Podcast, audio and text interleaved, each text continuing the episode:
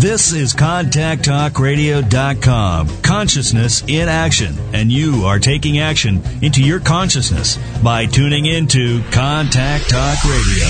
And on TuneIn.com, Ping.fm, and UpSnap Mobile. Contact Talk Radio. Welcome to Medicine and Health with Dr. Paul Anderson. this is a show about opening up the often mysterious world of how doctors think. The goal? To empower the listener to gain access to the best health care possible.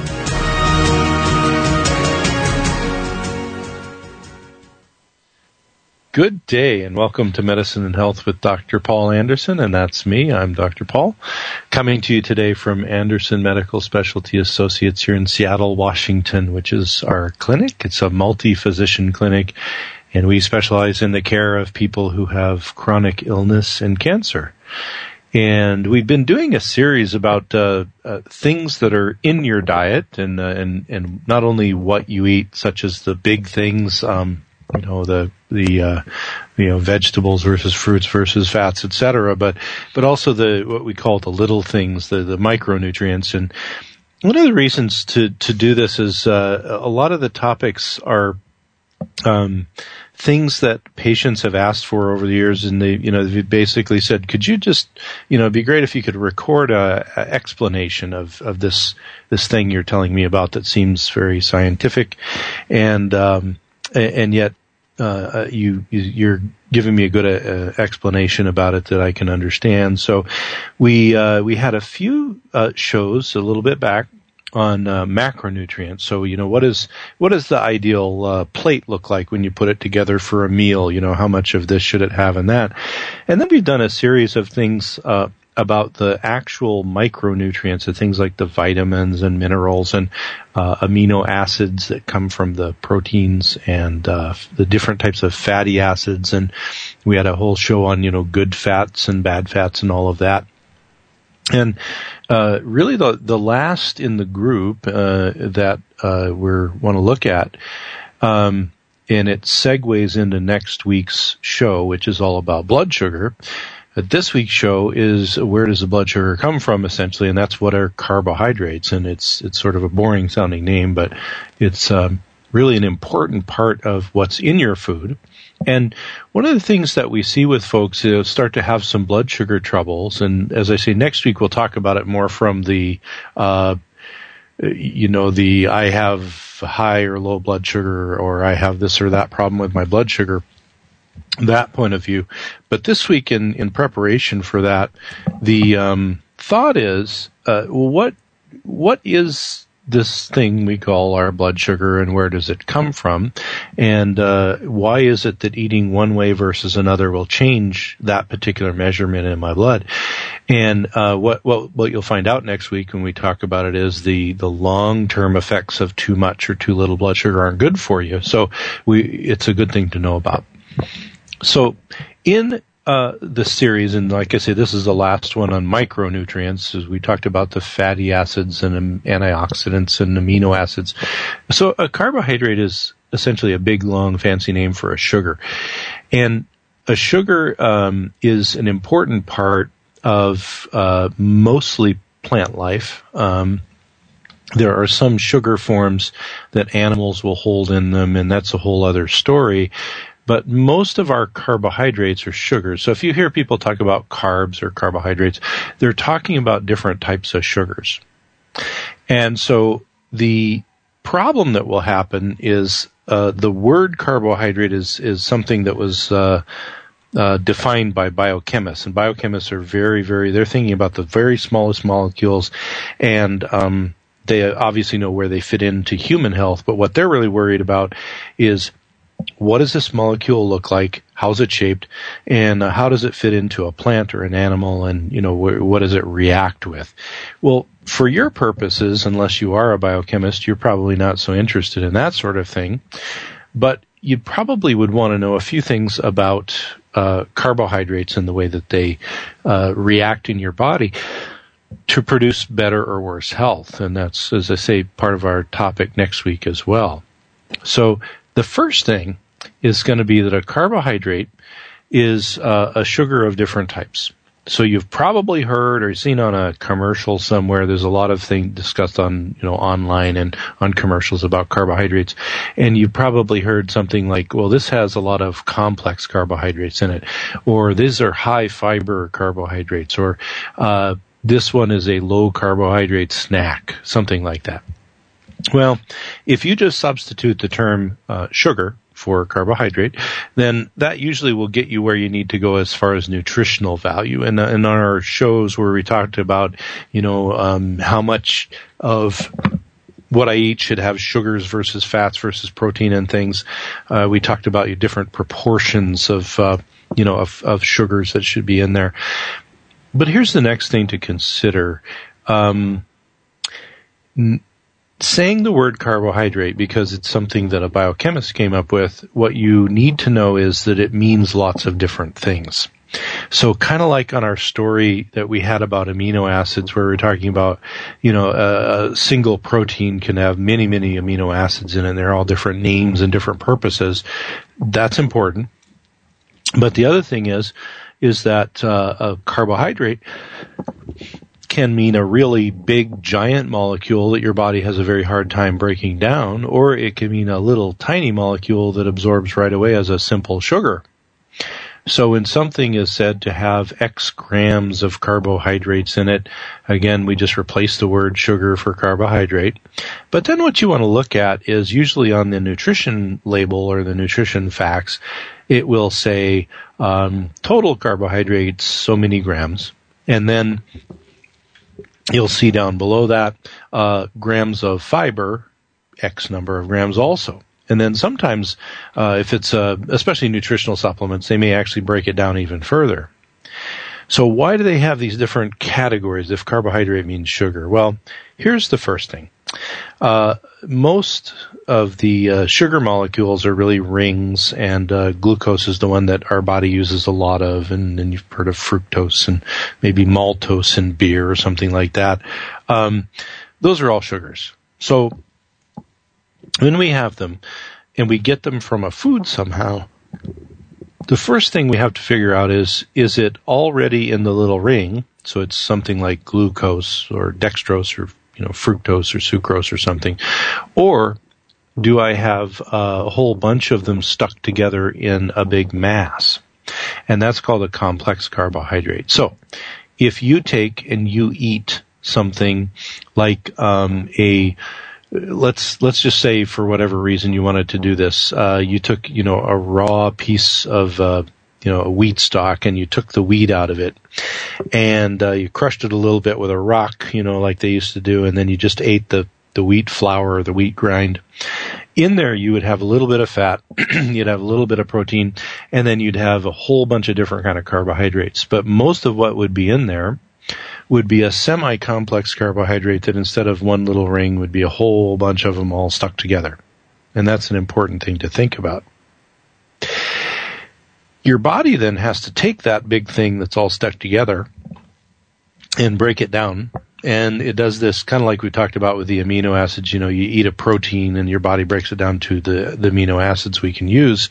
Well, you eat a big complex carbohydrate your body has to take and use enzymes and a little bit of acid and some other things and break it down into uh, single sugars. And there's actually specialized little enzymes at the uh, the small intestine to help break it down and put the sugar inside. Whereas if you take and let's say you take um, you know a spoonful of uh, white sugar, sucrose, uh, it's a little tiny molecule and it only has to break one bond and it's ready to go and the sugar goes right into your system. So not all carbohydrates are, are created equally. So let's say, and this will come up next week, so it's a good kind of pre uh, preamble to next week's talk. Let's say that you're uh, pre-diabetic or diabetic, and you're you're concerned about your carbohydrate intake because carbohydrates turn to sugar, and you already have a blood sugar regulation problem. So you look at a package, and you got two packages of stuff. And let's say that that stuff is two kinds of food that you want to eat, and they both say that a serving has 25 grams of carbohydrate in it. Okay. Well, here's the thing. If you look, and I'll use two really kind of far apart examples that you would already know from what I'm going to tell you, they'd be different, but let's just, you know, use that because I think that'll hit home. If one is a can of soda pop, and it says it has 25 grams of carbohydrate, which is actually kind of low for soda pop, um, what you should know about that is those are going to be mostly simple sugars, the small ones, and you're, they're going to absorb really quickly. So you drink that soda pop. It, the reason it tastes sweet is it has simple sugars in it, and they go in and they get broken up right away, and boom, they're in your blood. So if you drink a can of soda pop and then you take your blood sugar before and after, you'll see a, a big fast spike. Okay. Then let's say you go over and you have you've been you know to the uh, pre-packaged section of the uh, you know the vegetable area and you've got a little single serving of of uh, broccoli Okay. Now, obviously, we would all say, well, I, I know there's a difference between soda pop and broccoli, um, which is true. Uh, but you look on there and it, and it says, oh my, there's 25 grams of carbohydrate in this broccoli. Hmm. Does that mean my blood sugar is going to go up as much with the broccoli as it would with the soda pop? So it doesn't make any difference. I'll, I'll just drink soda pop instead of eating broccoli. Well, it, it might sound funny to you, but there are people who do education sometimes for people with blood sugar problems. And up until recently, they had this axiom, uh, uh, the thing they say always, which was uh, a carbohydrate is a carbohydrate, meaning the pop and the broccoli are exactly the same impact on your blood sugar. Well, there's there's nothing further f- from the truth actually, um, and and they're stopping saying that now for the most part. But if you think about it, uh, something like a, a, package of broccoli has got 25 grams of carbohydrate, as opposed to the can of soda pop that's got uh, 25 grams of simple sugars pure. There's no there's no fiber in most soda pop. There's no anything else in there. You go to the broccoli, then you look down below. What you're going to see is that of the 25 grams of carbohydrate in the broccoli, um, 12 of them, so almost half of them, are going to be fiber Fiber is a complex carbohydrate that you don't really digest as sugar. So you actually can subtract that from the total uh, carbohydrate count. So we take 12 from 25, we get 13 grams in of other carbohydrates. They're still what we call complex or big complex molecules. Your body still has to work very hard to break that 13 grams of complex carb from your broccoli down into 13 grams of sugar. And so what you'll see is, in uh, in I don't recommend that you do this, but people have done it, and it's published in literature and all that stuff. Um, if you sit down and you take your blood sugar with a meter, uh, and you haven't eaten, and, and then you drink a can of soda pop that's got, you know, 25, 35, 40 grams of carbohydrate in it, then you take your blood sugar half hour, hour after, you'll see a huge spike. If you do the same thing, but you eat, uh, you know, you steam the broccoli or stir fry it or something like that, uh, you sometimes will see absolutely no spike in your blood sugar, even though technically you got 13 grams of carbohydrate from that broccoli. And the reason for all of that, of course, is that the broccoli not only has the fiber, which you're not going to digest, meaning you don't get any sugar value out of that, but it's got the other uh, 13 grams of carb that are all stuck in these big molecules that your body has to expend energy to break down. So next week when we're talking about blood sugar problems and diabetes and hypoglycemia and all that, keep that in mind that uh, carbohydrate is a big term that means anything from a giant mass of sugars are stuck together to little tiny sugars. And if you remember the example of a can of soda pop, which is going to spike your blood sugar really quickly, or, or you could eat, you know, a couple spoonfuls of white sugar or honey, same thing, going to spike your blood sugar because it's simple versus, uh, say, a serving of a vegetable that has the same amount of carbohydrate, like broccoli, uh, you know, or asparagus or kale or uh, anything else. There's a totally different way that your body is going to deal with those things. Now, if you don't have blood sugar problems, so to speak, it's still not good for you to um, have excessive amounts of simple sugars because what simple sugars do is they put a big stress on the insulin control system in the body. That's the blood sugar control system. And next week we'll talk about what that stress does to your body. But you need to limit the amount of these simple sugars that are going into you because they are the ones that cause more downstream damage. And we'll talk about that coming up next week. On the other end of the spectrum, these things that have high amounts of complex carbohydrate then are in a whole spectrum as well. So people will say, well, then what's the difference between, you use the example of, say, the broccoli, okay? And I don't know why I'm picking on broccoli, but it just it seems like something that a lot of people eat. Uh, some people really hate it, so apologize if you hate it. But the the thing to consider there is the difference is then there's a spectrum of complex carbohydrates that kind of go from things that are mostly fiber, uh, such as things uh, like you know uh, kale and uh, spinach and uh, broccoli and asparagus and the kind of the darker end of the spectrum of the vegetable world. And then right down below that, you have a whole spectrum that encompasses uh, fruit. And the thing that you want to remember with fruit is, unless the fruit has a lot of fiber in it, the fruit is going to have a lot of fructose, which is a quick burning sugar. And so the fruit's going to be closer to the can of soda pop actually than it is to broccoli. So you have to be very careful about large quantities of fruit. And we'll talk about that next week too. Then there's the whole topic of grains. And here's the thing with grains. If, if you were doing what I said earlier, and you were out foraging and you saw grains and you thought, well, I wonder if I can eat those. Okay. If you've ever been around, you know, wheat or rye or other grains like that and, and you take it raw, you know, right off the stalk and you put it in your mouth, you know, what happens is it's hard and, you know, it's like, mm, I don't even know if I can chew this up. So what did the, you know, what indigenous peoples do? They would take and they would put it on a stone and they would grind it down to flour. And then they would put that flour into something they were cooking and they would eat it. And so they got a really complex carbohydrate out of that flour that they made. Almost none of us are grinding our own flour from grain anymore. And so the flour that we get or that is put into the food that we're consuming is different than, say, the flour that our forefathers would have done where they ground it themselves and ate it the same day. We're coming up on a break here in just a minute, but uh, after the break, what we want to talk about then is these spectrums of complex carbohydrates. You want to be aware of which ones are closer to the broccoli end of the spectrum and which ones are closer to the soda pop end of the spectrum so that you don't inadvertently get too much sugar by eating something you think is healthy otherwise. So I'm Dr. Paul Anderson with Medicine and Health with Dr. Paul Anderson. We're going to go to a break and we'll be back in just a minute.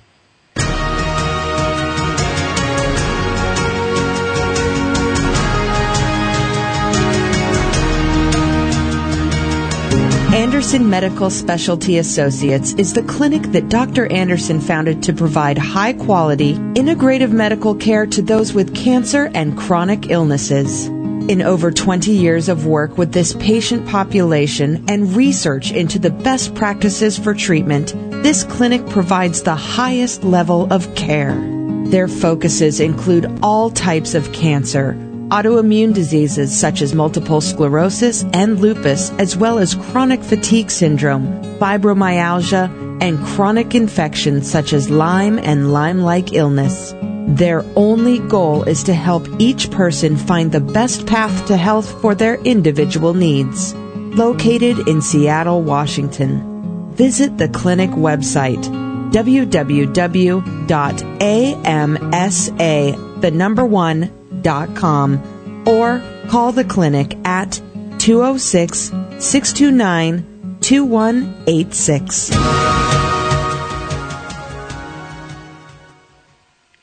And we're back with Medicine and Health with Dr. Paul Anderson. That's me. I'm Dr. Paul. Today we're talking about uh, micronutrients in our little uh, series on micronutrients, and we're we're talking about uh, the carbohydrate world. And and before we we tried to frame the uh, the discussion around the idea that carbohydrate is a term that biochemists made up, and uh, it includes a very large amount of sugar substances, but some are actual fast burning sugars, and some are things like fiber and complex items, etc.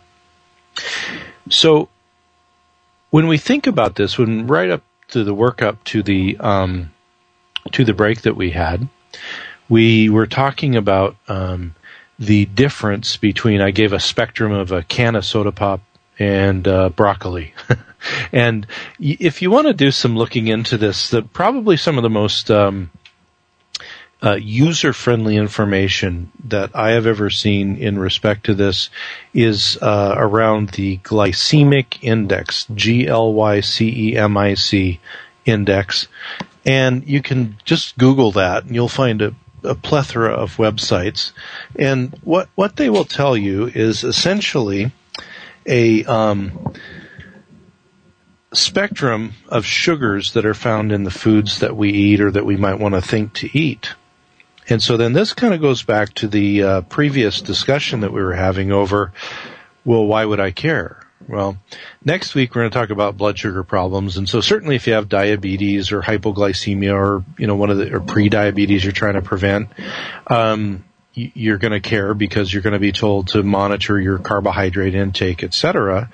But even if you don't, um, something that we'll talk about next week more, but I just introduced before the break, is that um, when you have quick burning sugars, so the soda pop end of the spectrum, right?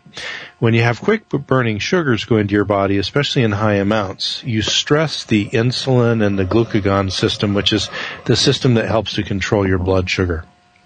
And that actually creates a stress hormone response in your body. So a lot of us when we're young, you know, we might have eaten a lot of sugar and never had any problem with it, or maybe it made us a little hyper or whatever.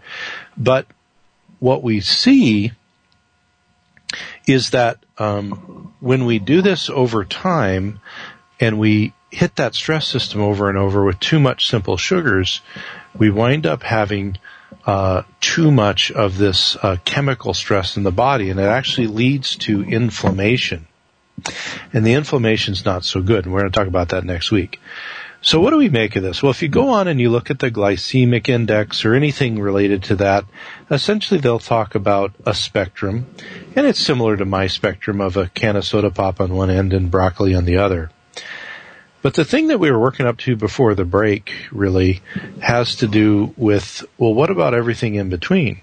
Okay, so it, it sounds uh, from the discussion uh, Dr. Anderson, like if I if I eat broccoli or you know kale and stuff, I'm I don't have to worry too much about those carbohydrates, and generally that's true. You know, unless you're on a very particular diet. But what about everything in between? I, mean, I know, okay, I'm not going to eat sugar soda pop or something like that. Well, everything in between is rated based on two major things. One is how much fiber it has in it, because that the fiber part doesn't really break down and turn into sugar that you can eat. And the other part is how much energy does your body have to expend to get the sugar out of that food?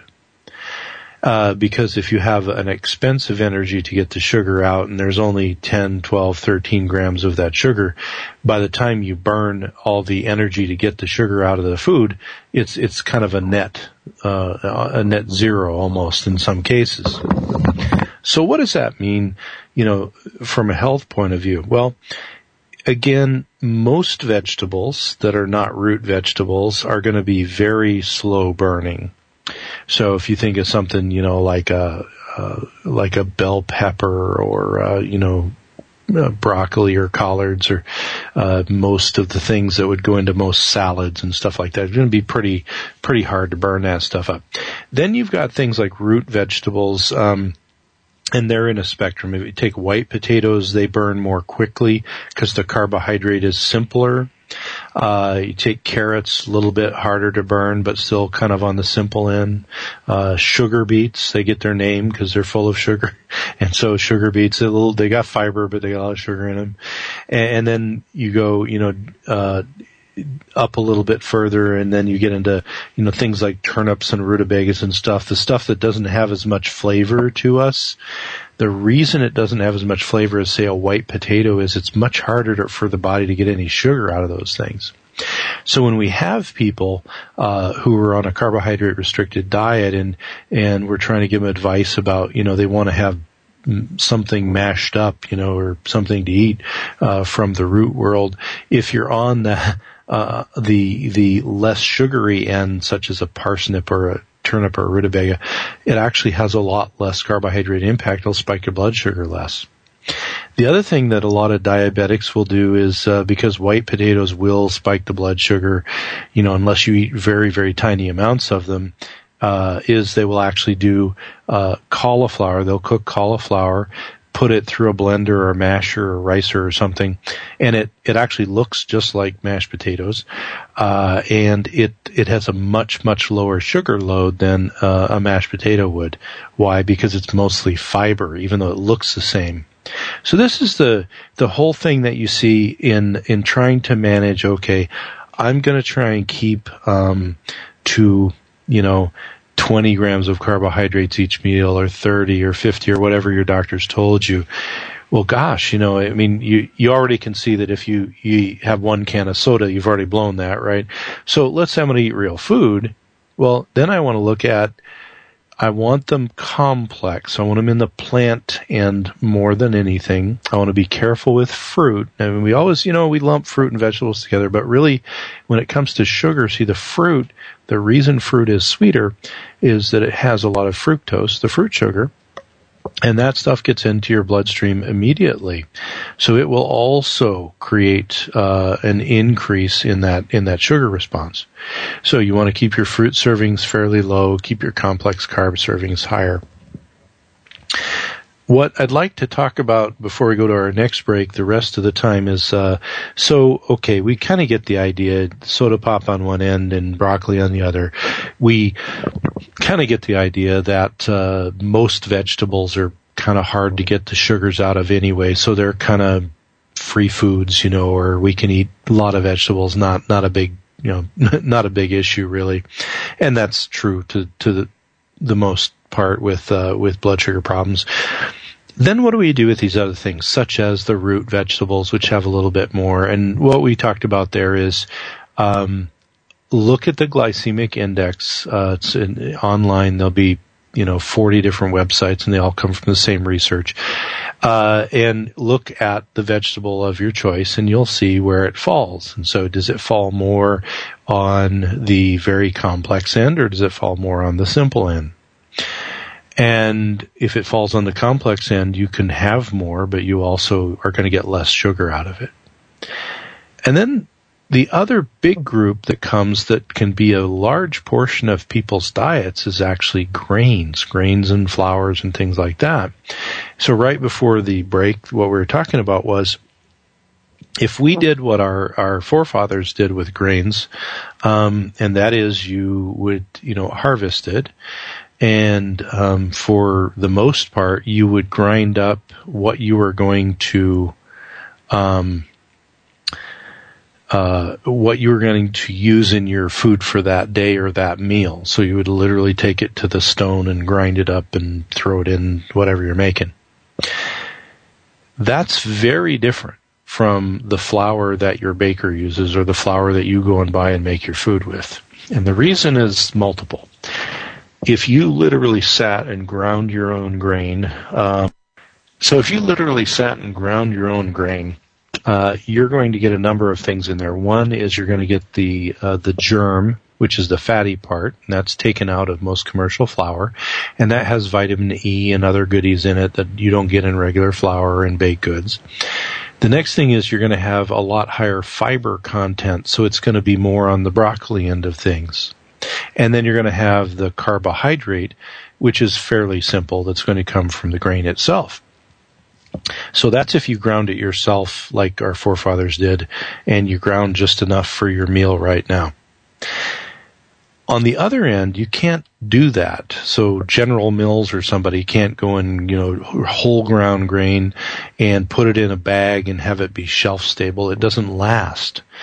And that's the big problem with whole grains is they're not really whole grains anymore. They have to take the germ out and they have to take these other things out in order to keep the flour stable.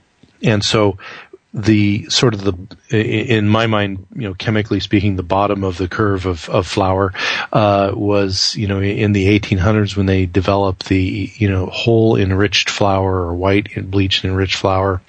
What it meant was is that they took and they took all of the nutrients out of the flour so that the what was left over was just simple carbohydrates to make flour and that's very shelf stable.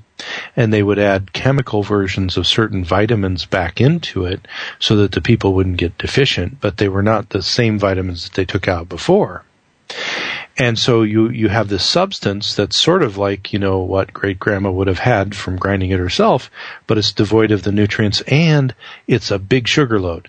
So if you take and you look at something like whole flour or a whole flour baked product, you're going to have you're going to be very much on what? Which end is it going to be more on the uh, you know on the broccoli end, or is it going to be more on the on the uh, soda pop end? Well, actually, it's more on the soda pop end. So things that come from baked food, baked goods, things that come from flours, generally are going to be very high carbohydrate, high simple sugar. And that's why people have to be very careful if they have blood sugar problems in eating things that breads, for instance, uh, most baked goods, because not only is there usually flour, there's sugar added and there's other stuff in there. And people will say, well, I go and, and I get, uh, you know, I get the, the dark bread, uh, the, the whole grain brown version. Well, there's, big problem there is, is that you can add you know, you can, and, and again, if we go back to like up until recent years, the only whole grain breads really were just white flour that had molasses and things added to it to darken it up. It wasn't really whole grain bread. So you got the same amount of sugar out of it. But then the other thing is, and nowadays you can go and I was just looking, uh, kind of prepping for the show. I was at the grocery store and I was looking at the, the whole grain bread area and it's just blown up. You know, there's, there's all these cool kinds of breads that have added nuts and seeds and and uh, twigs and everything else in them, seemingly. And you look at the uh, back and you look at the information, and it does improve it. So it moves it away from the soda pop end of the spectrum but it doesn't really make it a whole lot better. You're still getting a pretty good carbohydrate load, especially if you're diabetic. Um, so you do have to be extremely careful with these new sort of designer breads and stuff. Read the label very carefully, and and here's something uh, that you can use as a general guideline. So let's let's take away uh, severe diabetes right now and uh, weight loss and things. Let's say you're healthy you don't have any problem with eating, you know, say wheat or whatever. There's no issues with that. And, and you want to have some bread. Okay. When you're looking and you're thinking, okay, I want my bread to be more on the broccoli end of the spectrum than the soda pop end of the spectrum, um, what you want to look for first, look at the back on the uh, nutrition label and you want to look for how they break out total carbohydrate per serving versus the fiber per serving. And usually every label will have at least that information. Sometimes then they will have divided up into the kinds of fiber and all that, but that's, that's much more rare. So let's just go simple here. Let's say that, that the bread that you're looking at says uh, you've got two packages of bread and they say uh, a serving is two slices because most of the time we eat two slices of bread, right? So they say serving is two slices. Cool. So I know in two slices I'm going to get this much carbohydrate. And let's say that it says two slices uh, on bread number one here has uh, 80 grams of carbohydrate, and uh, bread number two over here has 90 grams. And so you think, oh well, the one with 90 grams is going to be more sugar.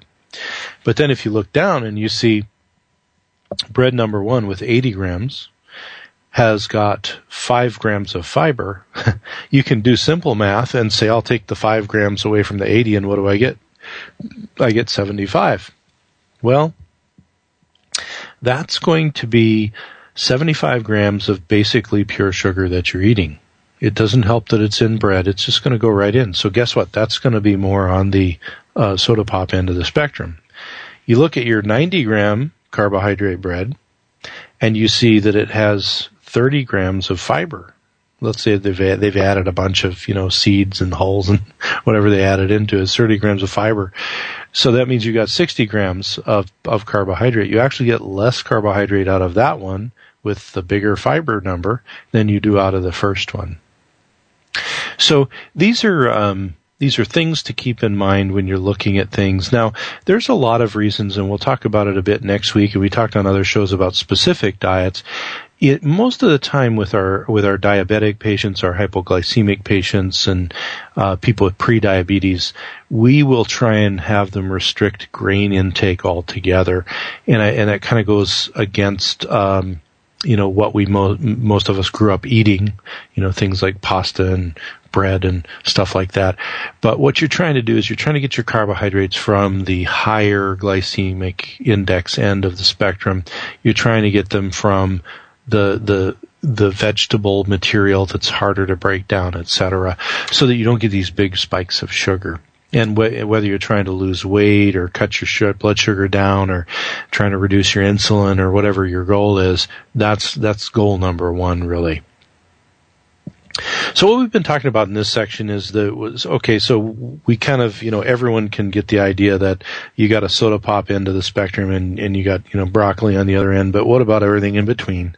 And we've talked about how even things like a slice of bread can be very different from one type to the next. And so you do want to read labels. And and and the bottom line there that we want to go back to is you want to think about the um, the amount of total carbohydrate, but also the amount of fiber in there. And for all intents and purposes, you can subtract the fiber from the total carbohydrate. So let's say your goal in a meal is to have, um, you know, let's say 50 grams of carbohydrate and you look at you know you look at the nutrition information on everything well you don't want to throw it all away by having a soda pop. So you look at everything else and so you got 25 grams of carbohydrate in your broccoli but you look there on the label and it's you know half of it is fiber. So you got what 12 13 grams of you know of true carbohydrate. Well it still leaves you you know 35 40 grams to play around with for the rest of it and so if you do that and you're looking and you're worried about, you know, sugars, look at the label, take away the fiber, and that'll be your net, your net carbs really will be the amount of sugar that you're going to get out of that food. And that's an important distinction to make. So today we're talking about sugars, uh, carbohydrates, things like that. And next week we're going to talk about blood sugar problems and what we do about them and how people uh, can live with them and uh, get healthier with them. We're headed into a break here, and we spent the last two sections talking about this this idea of carbohydrates and sugars and all. And so we want to spend the last uh, section right after our next break looking at uh, some some questions that have been sent in and cases. So we'll be right back.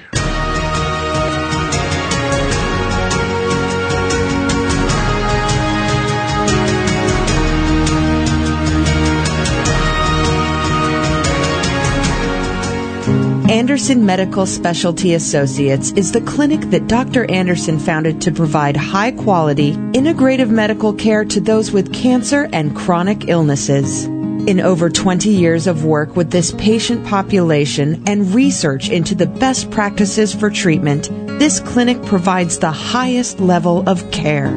Their focuses include all types of cancer autoimmune diseases such as multiple sclerosis and lupus, as well as chronic fatigue syndrome, fibromyalgia, and chronic infections such as Lyme and Lyme like illness. Their only goal is to help each person find the best path to health for their individual needs. Located in Seattle, Washington. Visit the clinic website www.amsa, the number one, com or call the clinic at 206 629 2186.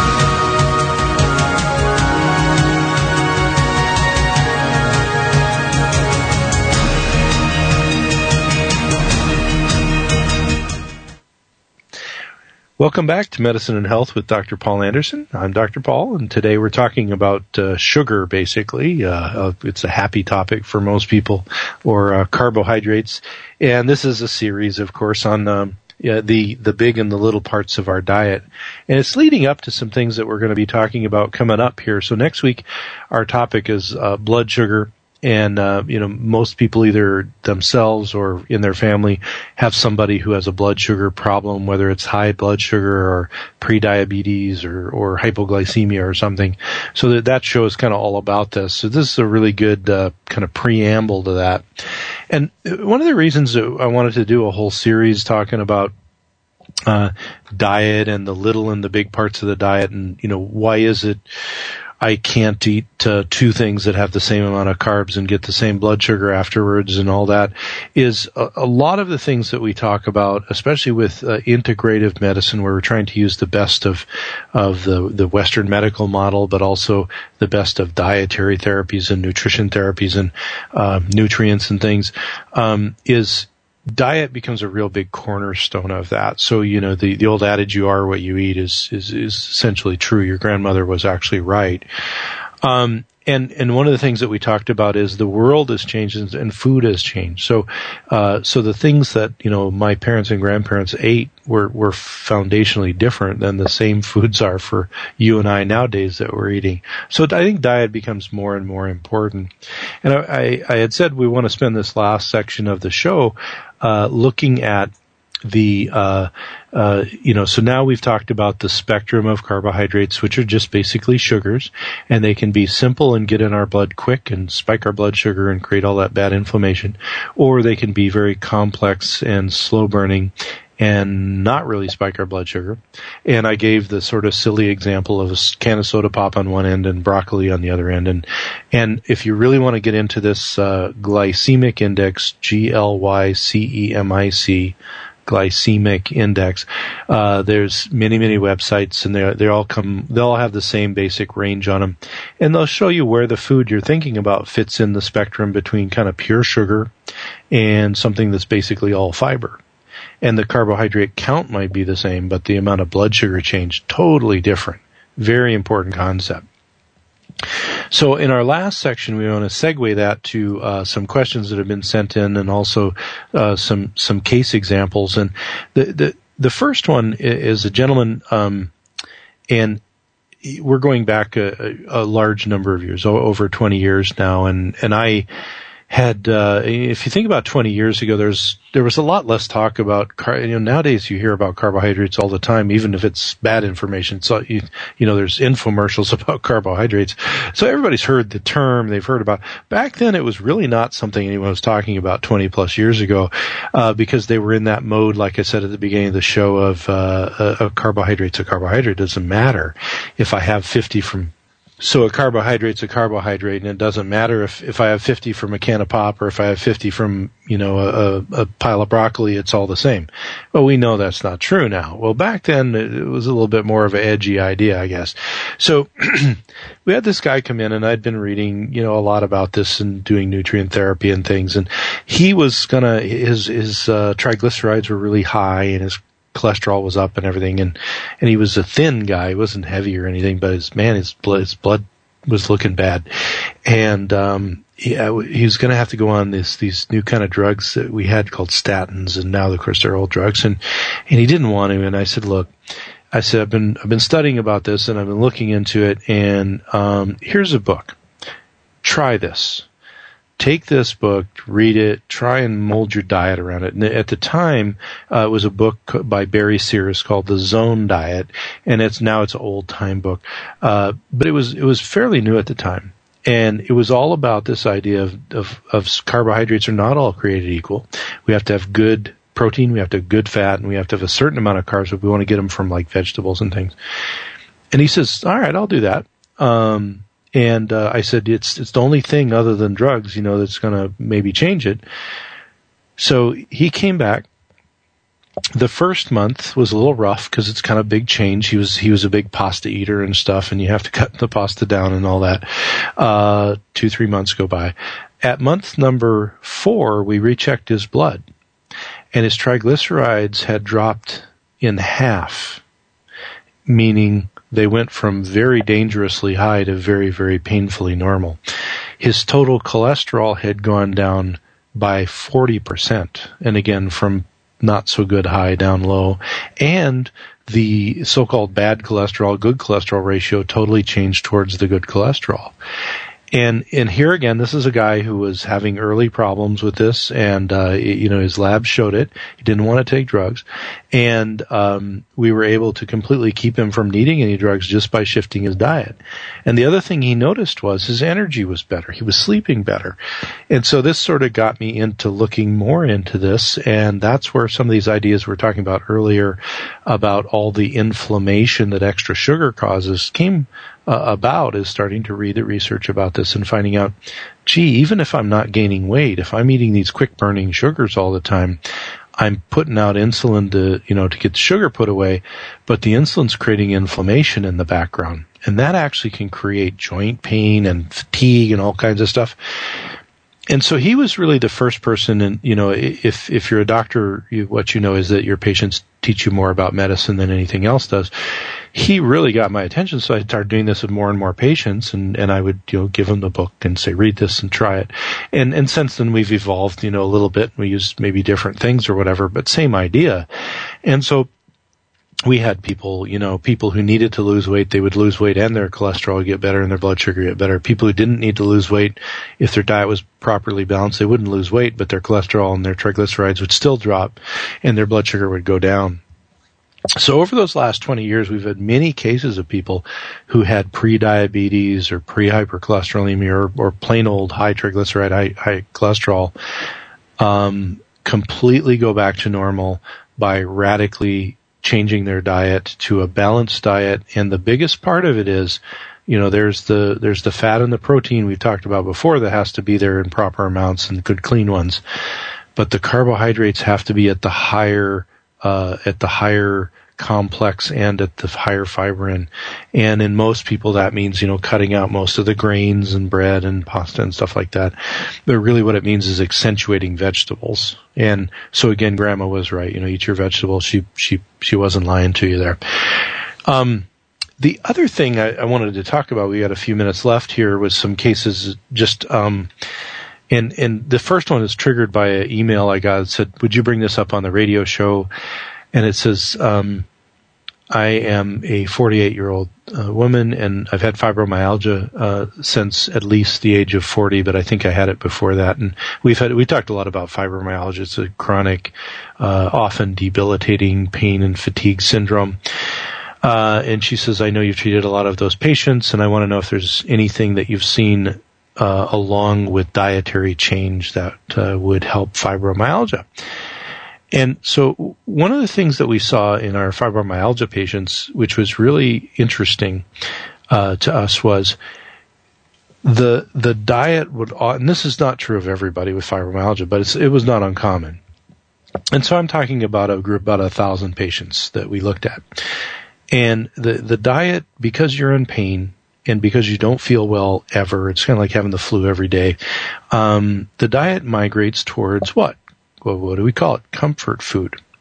Well, most people's comfort food, because there's also brain chemistry changes that are, you know, make you feel better temporarily, morphs into a lot of sugar and a lot of, a lot of the bad end of the fat spectrum. So kind of junky fats and sugar.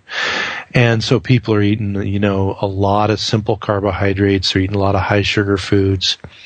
And not only they gain weight, but remember that inflammation thing when you eat the, you know, when the glycemic load is high and you get a lot of these sugars quickly, insulin gets put out naturally. And then we'll talk lots about insulin next week, but naturally insulin gets put out and it runs around and the insulin that's not used to put your sugar away becomes inflammatory. And so we had, and, and this person, uh, this, I, I could repeat this story almost 800 times out of the thousand people. But this, this one was the most remarkable. Young woman comes in, she's diagnosed with fibromyalgia, she's tired, she's, you know, she's still working, but she's hurting, your joints are swelling, uh, she's, she's getting low blood pressure and passing out and all this stuff.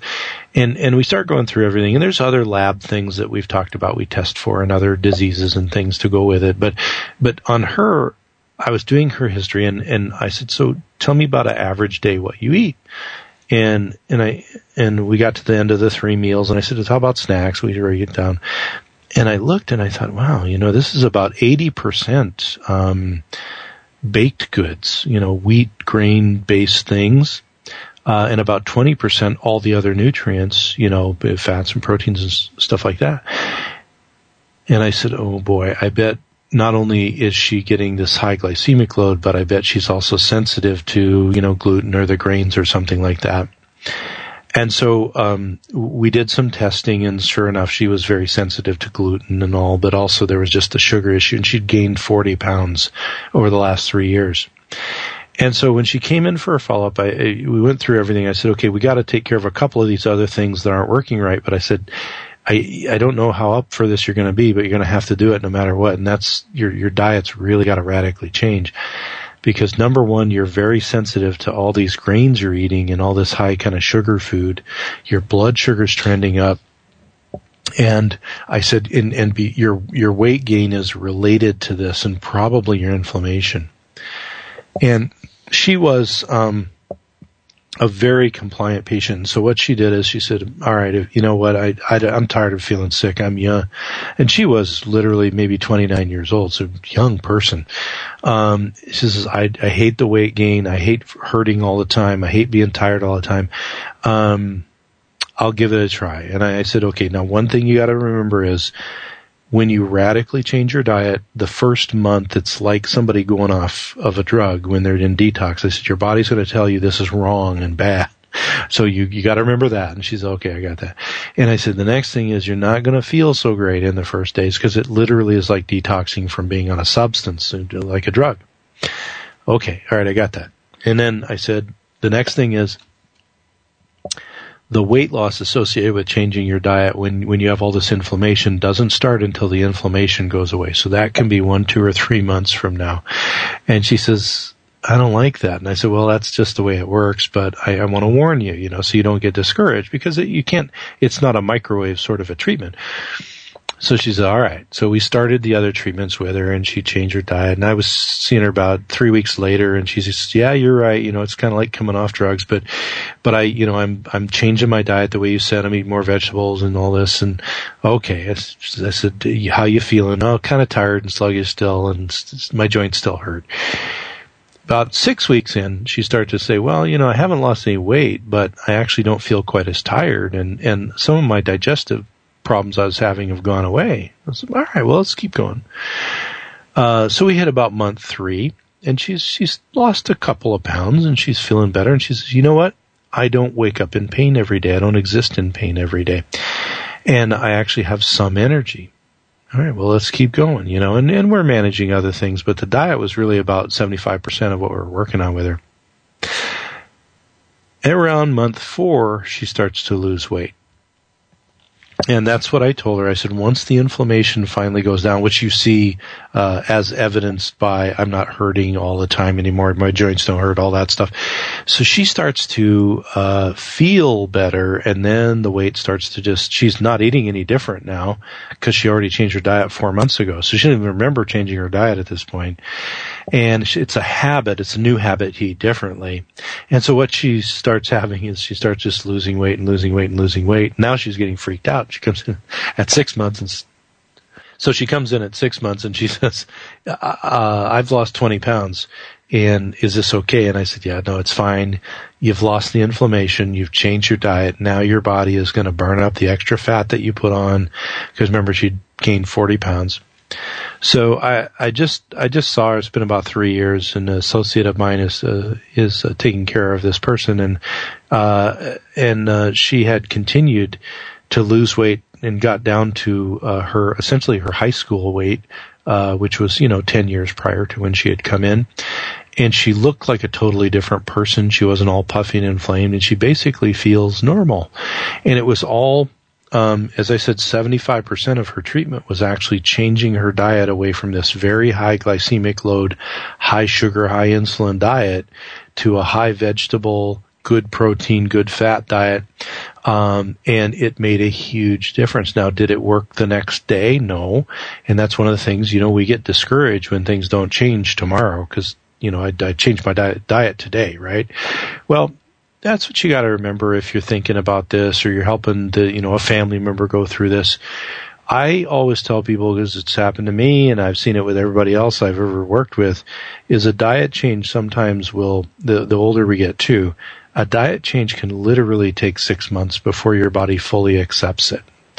And most people don't have the, uh, the will to will themselves through for that long. So you got to have, you know, a buddy or somebody you're accountable to, or somebody you're working with, or or if you if your doctor, you know, is coaching you through it, you got to go back and see them, and just you know, you got to stay in the game. And then once it starts happening, it's almost like a switch turns on. And you start feeling better. Okay, I'm Dr. Paul Anderson. This is Medicine Help with Dr. Paul Anderson. It's been my pleasure speaking with you today. We'll see you next week. You've been listening to Medicine and Health with your host, Dr. Paul Anderson. Visit the clinic website at www.amsa, the number one.com or call the clinic at 206 629 2186.